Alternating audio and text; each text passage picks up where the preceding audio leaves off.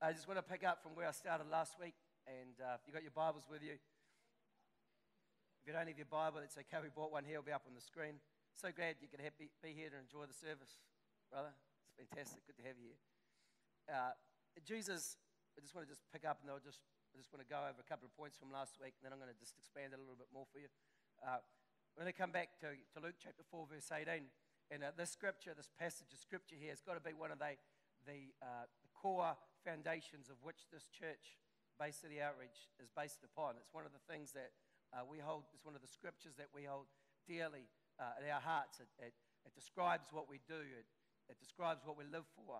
And when this is in uh, the original piece of scriptures in Isaiah, but we see in, uh, this place here when Jesus, when Jesus came, he came to Nazareth, he came to the church as was his custom.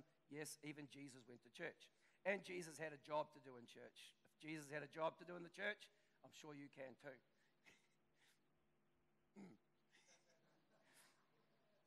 uh, and he opened up the book of Isaiah, and we hear Jesus states his mission on earth. And I love this piece of scripture. This, mission, this, this statement has got to encapsulate the majority of what Jesus, his mission on earth was. And if it was Jesus' mission, it's our mission. And I believe it remains Jesus' mission until he comes again, until we come into a new, until we come into the, into the next age where he is returned. And if it's, uh, it's his mission, it remains our mission today. And he says, The Spirit of the Lord is upon me because he's anointed me to preach the gospel to the poor. He has sent me to heal the brokenhearted. He is to proclaim liberty to the captives and recovery of sight to the blind, and to set at liberty those who are oppressed or are or held in bondage, and proclaim the acceptable year of the Lord. One of the things I talked about last week was uh, the difference between uh, people being in uh, captivity and people being in bondage. We looked at the difference where Israelites were held in, cap- in, in bondage in Egypt, and the difference between their bondage in Egypt as opposed to the captivity they were held in, in Babylon. They kind of look the same. and you read the scripture here, it kind of sounds like he repeats the same thing, but actually they're, they're similar in that they restrict freedom, but they do it in different ways.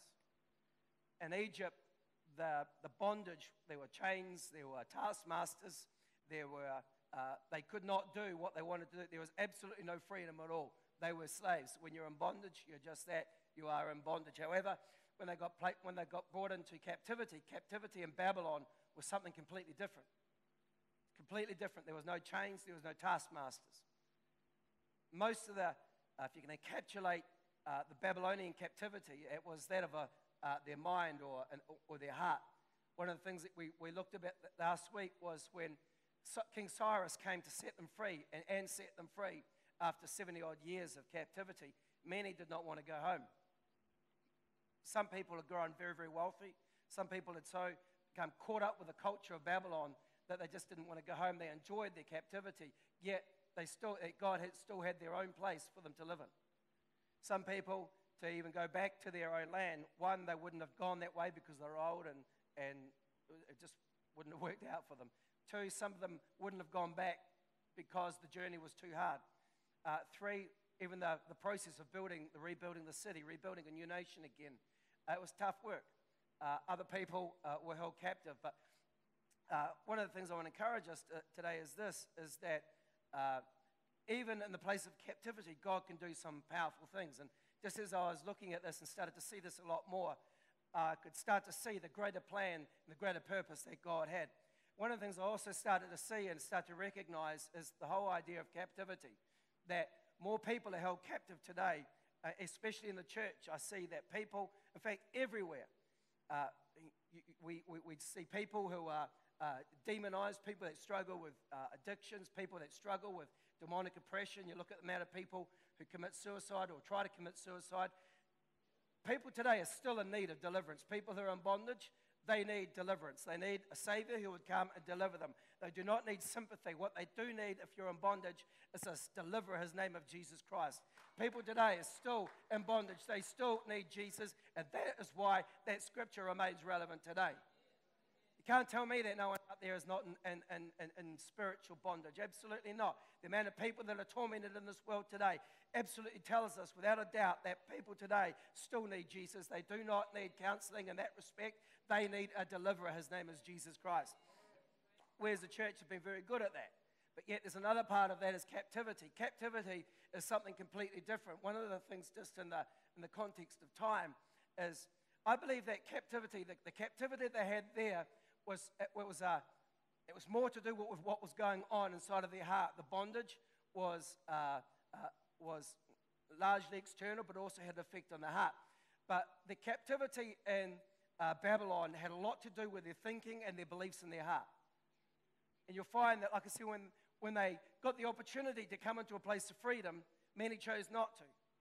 They got so enjoyed the comforts, they got so enjoyed of where they were, they did not let go to come back to the, to the very land that God has for them.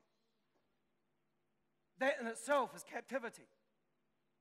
One of the things I started to look at is how much are, are we still in captivity today? And as I started to look at it and started to consider it, uh, I believe that one of the aspects of captivity is that we are, we are not, it's, it's, it's the space between where we are today and where God has called us to be in. Uh, God's plans for our life are never to remain static. God's plan is always to grow us up and to bring us on further. It never stops. His call, his work in our lives never stops. To go from faith to faith, from glory to glory. It's, it's a progression forward. The moment that we start to stagnate anywhere, we come into a place of captivity. When we're not walking in the things and the plans and the purpose that God has for us, I believe we're in a place of captivity. It's a captivity of the mind, it's a captivity of the heart. Uh, and one of the things I believe that Jesus, uh, his word is still alive. He still wants to get, it, get it into the parts of our thinking, get, us in, in, get into the parts of our heart that keep us captive and bring us out of that into the fullness of who he's called us to be. It's one of my jobs as a pastor is to bring the people, bring people into maturity in Christ, not to let them stay stagnant. One of the things we find is uh, we also looked at uh, what stops people moving forward, and one of the things I've, I've also looked at was the idea of competing commitments. And that's one of the things that people in Babylon struggle with. They were committed to the Lord, but they also had a competing commitment they actually enjoyed where they were. And many people, many good people in the world today, they don't move forward because they have what's called competing commitments. Good people who love the Lord, that will come to church, that tithe, that are involved with people, yet they do not move forward. They remain, they get to a certain point, and that's, it. that's as far as they go. One of the things you'll find is when people get like that, if people are in that position, you'll find it's, got, it really has to do with what's going on inside. People have a, a it's almost like they have a dollar each way.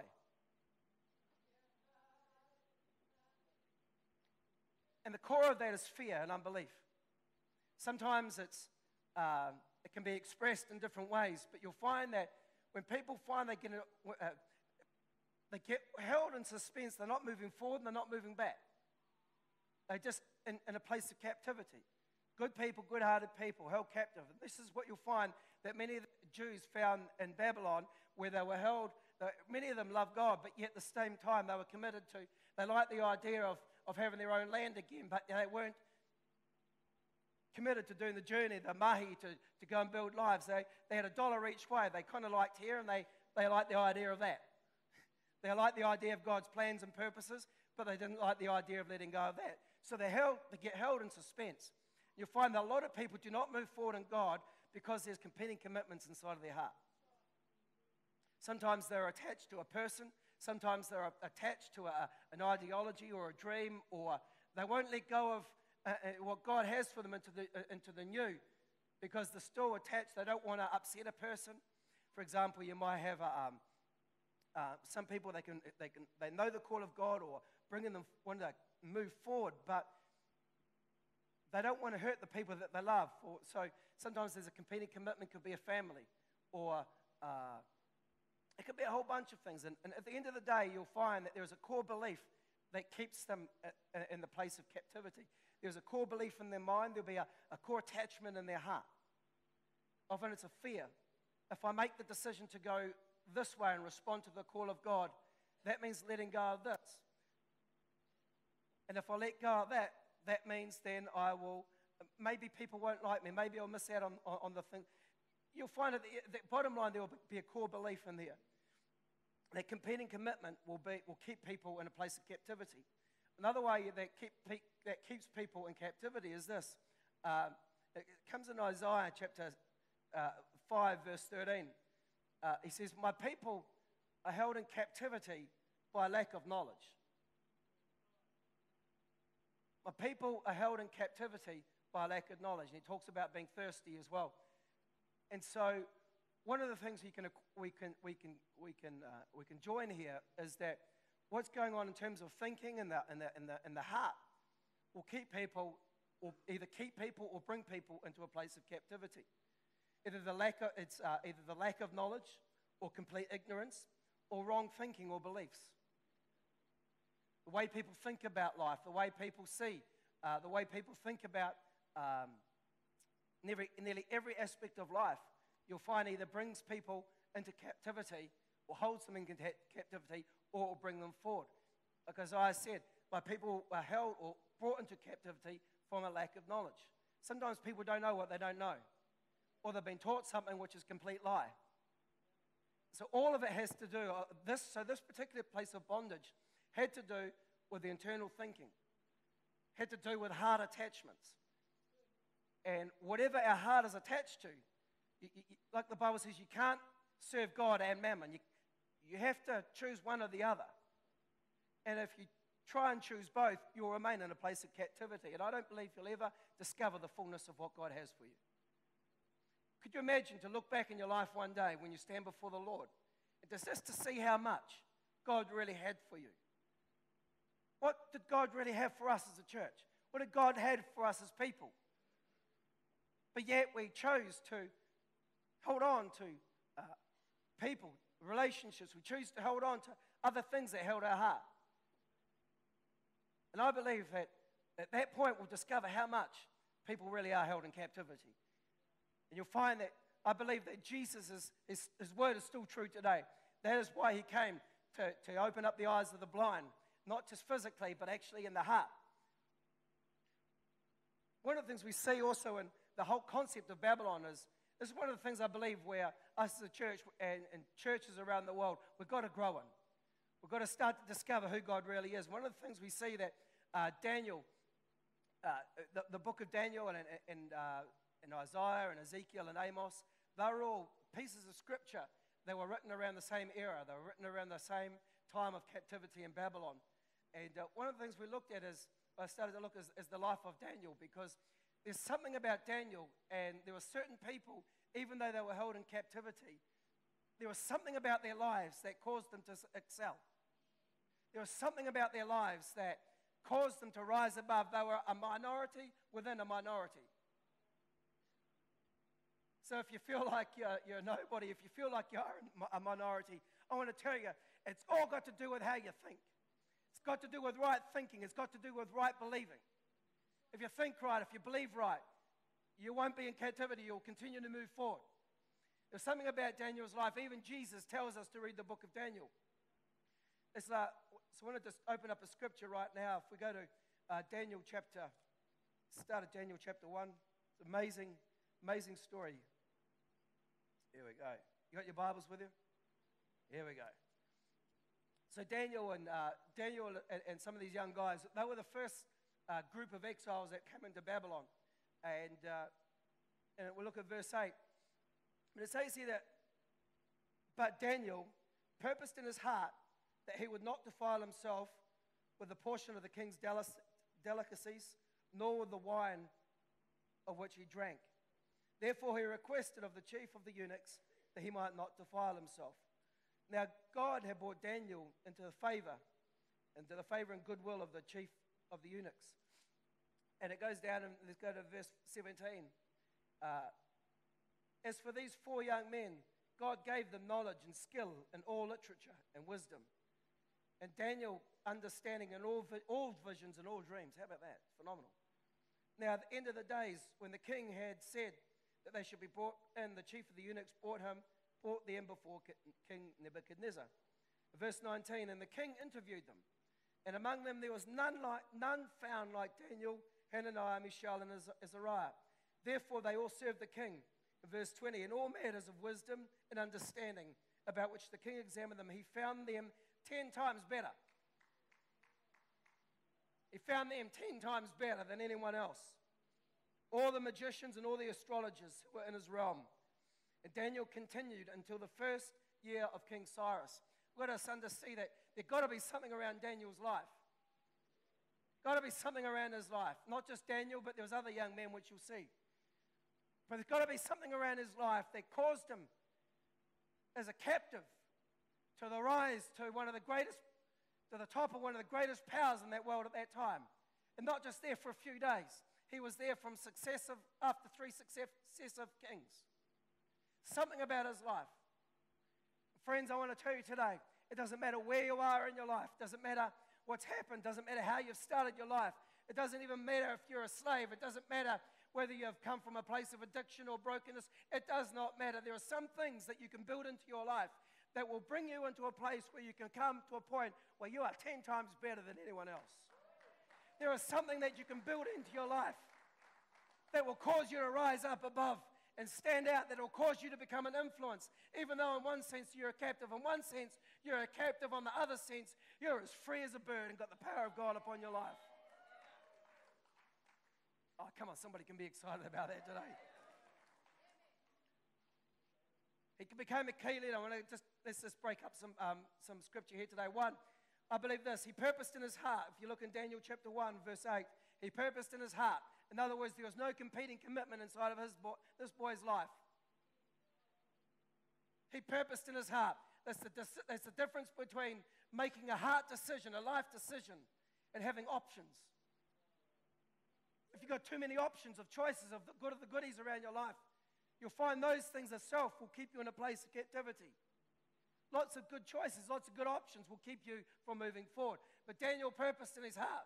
You will find, I've found this amongst people, and Pastor Michael would acknowledge this as well, I believe, that when people in their heart make a decision, when you make a decision to follow the Lord, when you make a decision to stand up for what's right, when you make a decision to stand up for, for righteousness no matter what goes on in your life, when you make a, a, a decision that honors God, you will find that the atmosphere of heaven responds. One of the things I've found is this is that when you make a decision in your heart, before you even voice that decision, you will find that things can start to shift. Some people, they don't, their lives do not shift because they remain in a place where they just have too many options. I can choose this church or that church or just go around a few churches. Choose this or choose that. The day you make a decision in your heart, you'll find that things shift. The day that you make a decision to commit, to, commit, to honor the Lord, to make, uh, that can be around your finances. To make the way, the, the day that you make that decision, you will find that things will start to shift around your life. Today we have too many options. Your life is full of options. You've got a whole bunch of option church options. But the moment that you make a decision to commit and to engage into the house, the body of the Lord, you'll find that things will start to move for you. Make a decision on some things. One of the first things he did was make an internal decision based on principle and a desire to honor God. There was no competing commitment on them. One of the other things we see here, and this is the other thing I want to, want to bring out, is that we notice that he did not defile himself the portion of the king's delicacies. The, the, the, the other version says the king's meat and the king's wine. This is really what I, I just want to unpack this for you quickly. Very, very powerful. There was something about the king's meat and the king's wine that he did not want to touch. One of the things we look, when you, when you look at the Bible and, and you, you can look at it in different lights, and, and, and everything you'll see, not everything, but you'll find that places or things or items in the Bible have a, a significant spiritual meaning to them. Names have a meaning to them. Places have a meaning to them. Substances have a, a, a symbolic of things. That's why we have the communion. Where we have the communion, we have the wine because and the blood and the so we, we draw connections. So when, when we look at this piece of scripture here, there are two specific things that, that Daniel did not eat. One was the meat and one was the wine. Why is it so much? Why was it not those things? Why, why did he not touch those things? One of the first things I believe is this is meat represents doctrine. Whenever you look at the word meat, you'll find that uh, through Scripture it talks about doctrine. Paul talks about milk uh, being for infants, but, uh, but meat also is it's a, it represents a level of doctrine. The other one, the, the wine, represents spirit. And in the New Testament, they, uh, when we take communion, they associate wine with the blood of Jesus Christ. But wine also represents a spirit. And Amos talks about that, about strong drinks and, and, and being spirits. So whenever you see, uh, so when, when Daniel's looking at, with what's presented to him, he's looking at two things. He's looking at the doctrine and he's looking at the spirit behind it. Doctrine has to do with thinking. We're just talking about Babylon was a, uh, the impact, that the captivity was, was that of the thinking. We looked at Isaiah.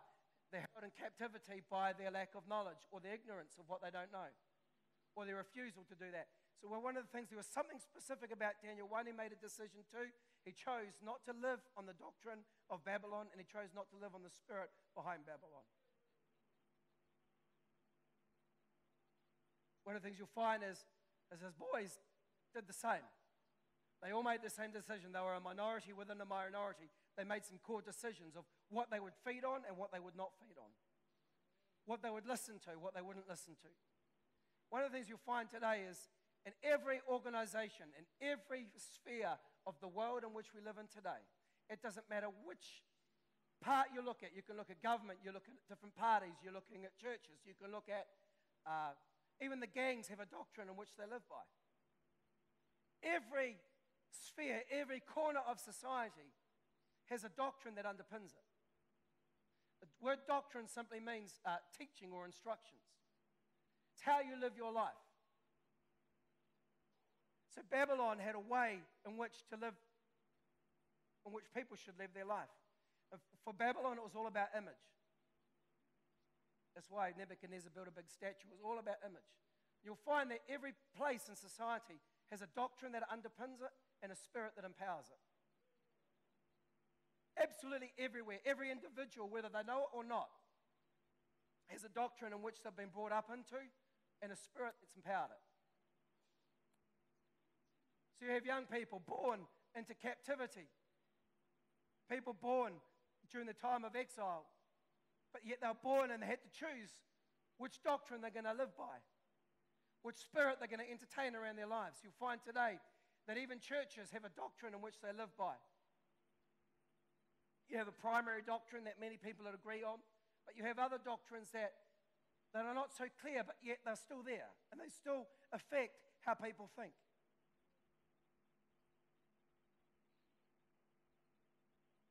The word doctrine simply means instruction or teaching.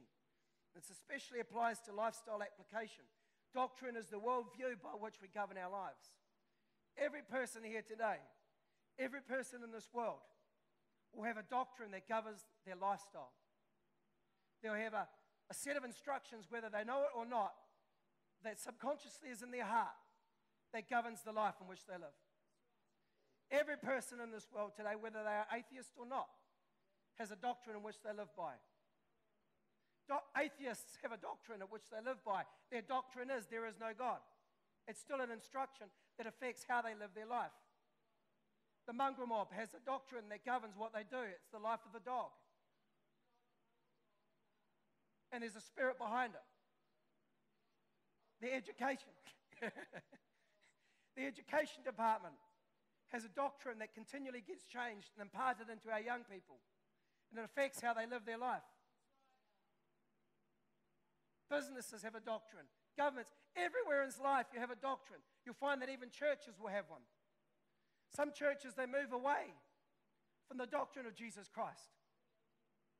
They end up selling a franchise, preaching a franchise as opposed to preaching the gospel of Jesus Christ. And we wonder why people are still bound by demons. There are some churches today, their doctrine is this that the Holy Spirit is, no, is, is, he is there, but there's no room for miracles in the world today. It's called the doctrine of cessationism. Hello. Good God fearing people, but yet they're held captive by a doctrine that holds them in bondage. There's a spirit behind that. They'll come and they'll worship the Lord. They'll come and they'll open up their Bibles, but yet they're still held in captivity by a doctrine and by a spirit. Something about Daniel, though, my friends. It held true to the true word of God.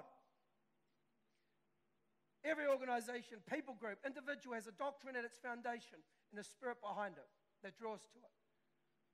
Colossians 2, verse 8, it says, See to it that no one takes you captive through hollow and deceptive philosophy. One of the things we want to uh, encourage our young people to do is, is search the scriptures and, and know why they believe what they believe when you know what you believe, when your life is built on a, a solid doctrine, a, the doctrine of Jesus Christ, you will find that your life will remain stable. Not just remain stable, but you'll find that God will lift you up. God will elevate you. God will bless your life. God will bring you forward when you have daily communion with His Holy Spirit, when you allow His Word to come inside of you, when you feast on good, solid doctrine, that's when you'll find your life will start to grow. Many people in church start mixing doctrines or introducing new ones. Mixing doctrine based on a personal, ex- making up a doctrine that is based on a personal experience. Next thing you know, it becomes a foundational truth, but yet it's not. And they start to mix it and start to bring confusion into people. You can see today in the world that there are, are new doctrines that are starting to emerge. And we wonder why people still remain in a place of captivity.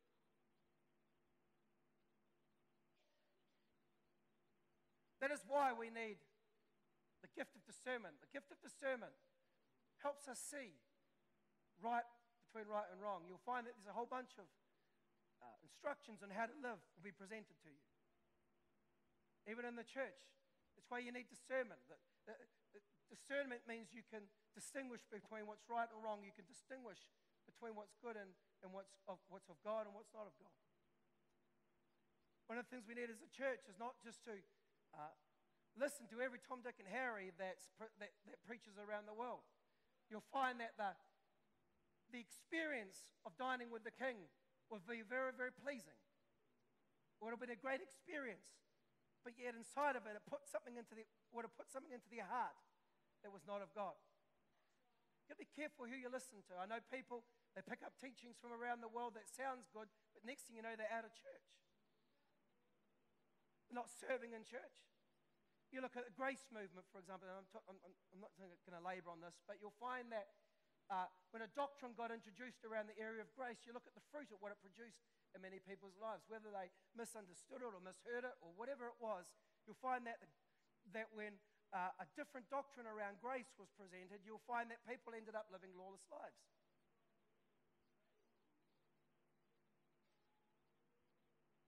friends, one of the things I want to come back to is Daniel. He was careful about what he listened to, careful about what spirits he entertained. I know even ministries out there today, what they presented, it sounds right, but I can feel the spirit behind it. That it's done out of a spirit of rebellion or rejection. Be careful of what you listen to. Don't be naive. One of the things that we're so blessed with, I just love my dad, Pastor Mike, and, uh, and, and mum, that the doctrine that presented, the truths that are presented, they've got good fruit on them, and they come from a good spirit. And you can be sure that if you follow in good doctrine and good spirit, you'll find that you will grow. The Bible says that of itself that it is profitable for doctrine. So the Word of God, based upon, uh, is good for correction, instruction, and righteousness. Anything that starts to deviate from the Word of God or manipulate it to fulfill their own experiences, you'll find there'll be something in there that will take you off, off course. But if you remain true to the scripture, if you remain true to the revelation that God has brought, you'll find that you will start to grow. In, in 1 Timothy 4, verse 16, he says, Watch your life and doctrine closely, persevere in them, because if you do, you'll save both yourselves and your hearers. See, Jesus, this is a it's the Word of God. It's a way that it's the instructions of life. If you need to grow, if you want to grow financially, you'll find that there's sound doctrine in here that makes sense. If you want to grow in your relationships, you'll find that in here, in this word, you'll find that there is the way to relate to authority. If you struggle with injustice, you'll find that there is an answer to overcome injustice right here. Psalm 119, 100 verse 105, David says, Your word Your laws are a light unto my feet, lamp unto my path. When you live your life, young people, according to Scripture, not according to the doctrine that gets presented to you from around the world, you will find that your life will start to grow. When you entertain the Holy Spirit of God around your life, when you spend your days reading the Scripture, getting the message of Jesus Christ inside of your life, entertaining His Spirit, you will find that you will grow. Don't be deceived by the doctrines of the world that will get thrown of you. Doctrines that are made up of people's opinions. The next thing you know, because it's the way you live your life. Don't get caught up in that. Make a decision that your life will be centered around the Word of God.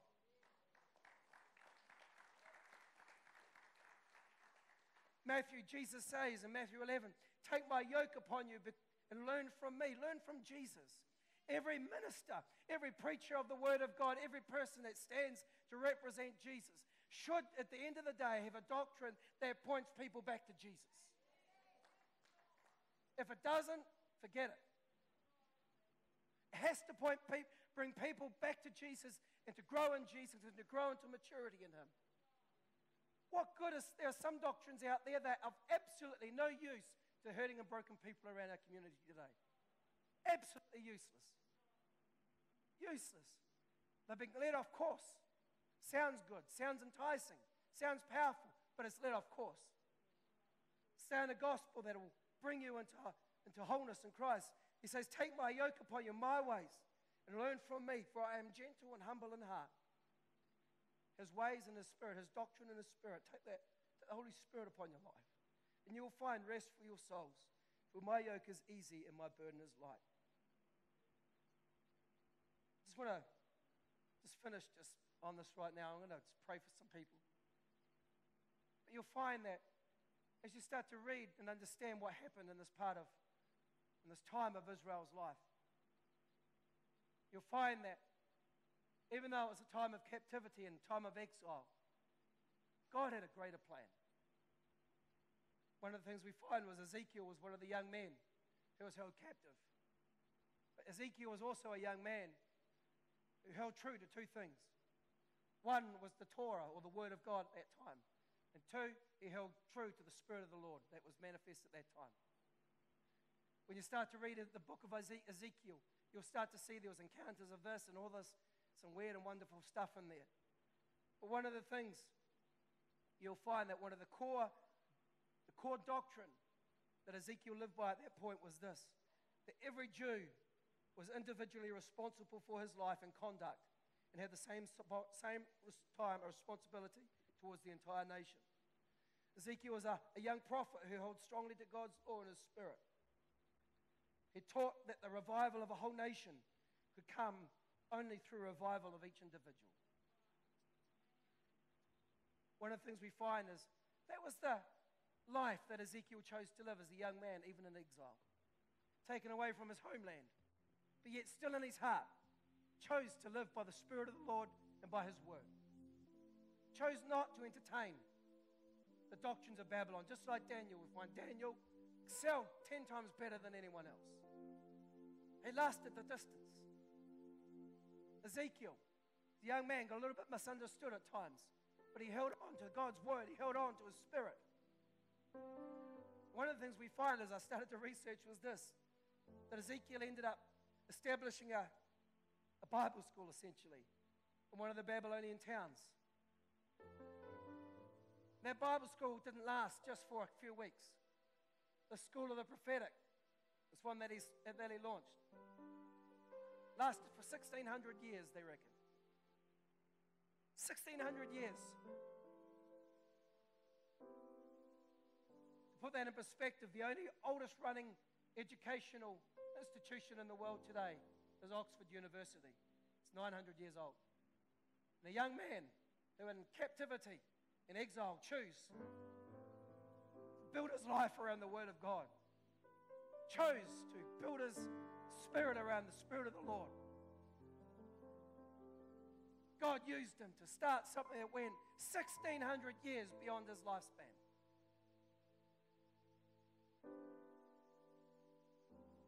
One of the things we find is even though King Nebuchadnezzar took all these people captive, He did it to try and weaken the church. He tried to do it to weaken Israel. What he didn't realize was this God is greater than any or far above any kingdom on this earth. God used that situation and captivity to bring forth people like Daniel, to bring people forth like Ezekiel, to bring people forth like Isaiah, to bring people forth like Amos, to bring people forward like Ezra. And in their different ways, they, they caught something of God. And every one of them became revivalists in one expression or another. And what happened was after, as a result of this Babylonian captivity, because there was a minority within a minority that chose to believe God,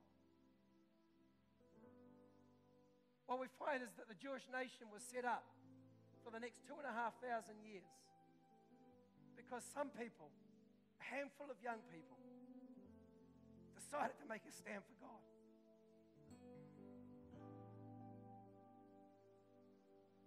He unwittingly, he thought he was bringing people into captive. But actually, God had a plan all along. What, God, what the devil meant for bad, the devil meant for good. He unwittingly set up two and a half thousand years of Jewish history, came out of captive, that captivity. Raised up prophets, as I started to research, became really the whole level of governance for the Jewish people, which lasted two and a half thousand years. Brought hope for two and a half thousand years. Young people, I want to pray for you this morning. If you come here from out of town, I'd love to pray for you too. I just want you to just, just come to the front right now. My young people, I saw you serving there, so just come to the front.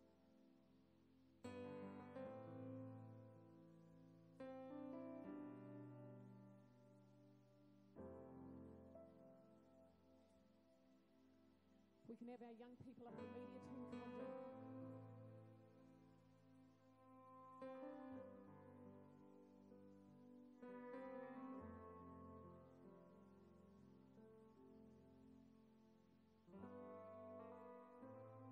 Just lift your hands to the Lord. And just make some space. Church, I just love you just to stand to your feet right now.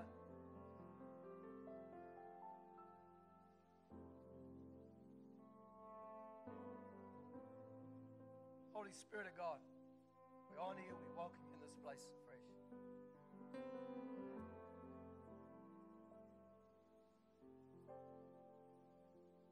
Young people are 10 times better than everyone else in the kingdom.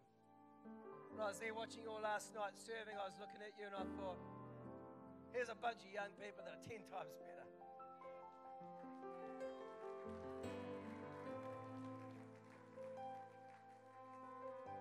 Young people, you've got to know today there'll be many things that will try and capture your thoughts.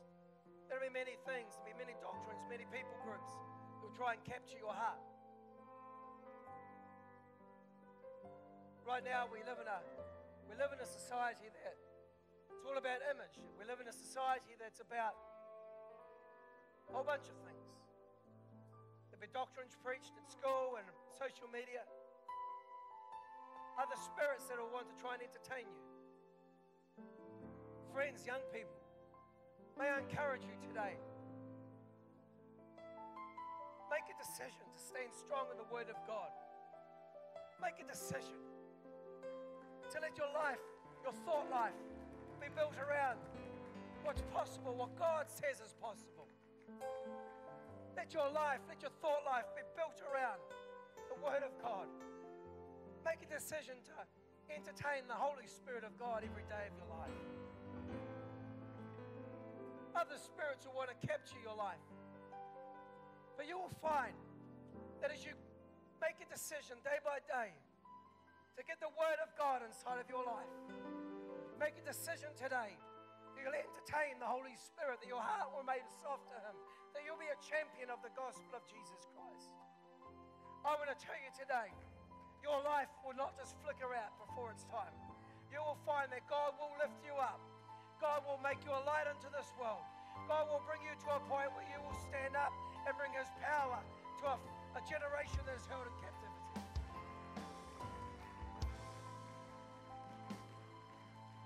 I don't think you got any idea, really, the plan of God for your life.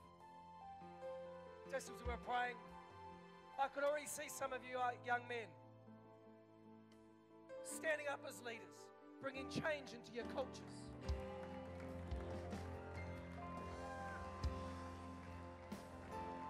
Watch young men doing the haka.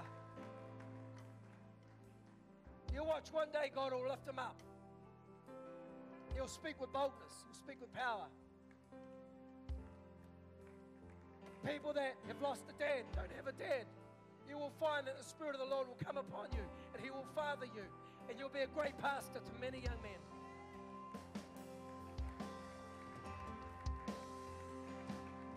Years beyond your lifespan will be affected by the decisions that you make today. Come on, just lift your hands and just love our leaders just to come up. I just want to pray for you. I want to lay hands upon you. What we have in this house, what you're experiencing in this place today, the doctrine that's presented, the spirit that resides in this place, has transformed nations. It has brought people that have been broken and transformed them into people that carry the gospel to nations. Now it's your turn. We want to pray for you that your faith will be strong, love our ministers just to come forward right now, and we're just going to lay hands on you. Pastor Mike and Kobe and come and just lift your hands. Heavenly Father, I thank you today for every one of these young people. I thank you, Lord, for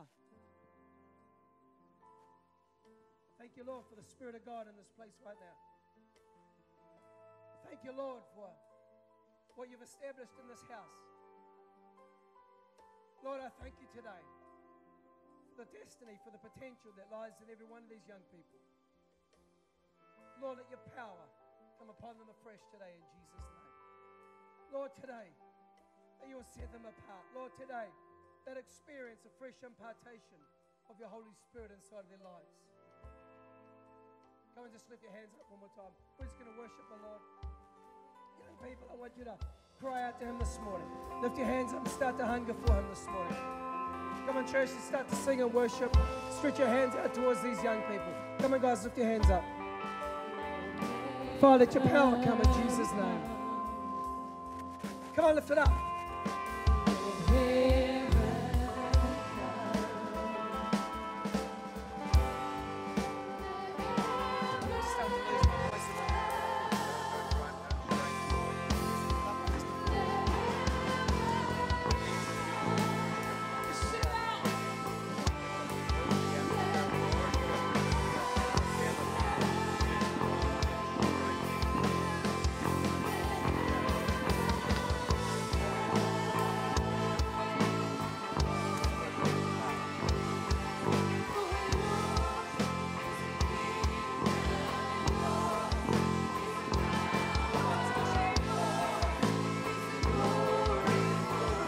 Come on, let's worship Him this morning.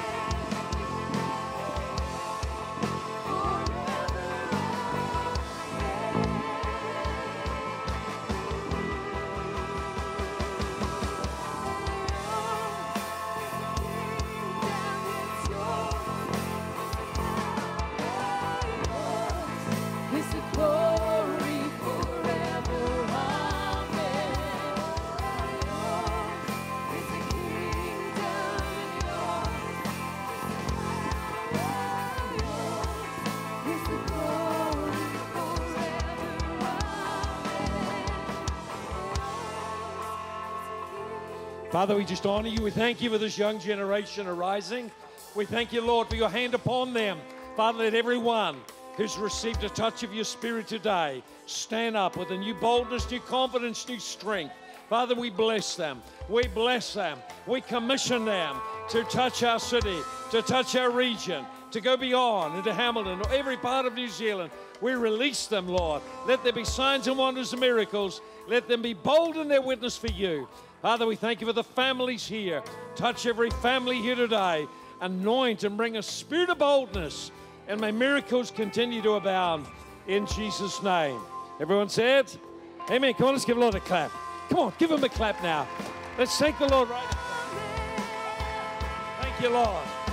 Hallelujah. Come on, let's rejoice. Our God is a great God. If you have a need for prayer today, you've come with a need, physical need, some other need, make your way to the front and someone will pray with you. God bless you. Have a fantastic day.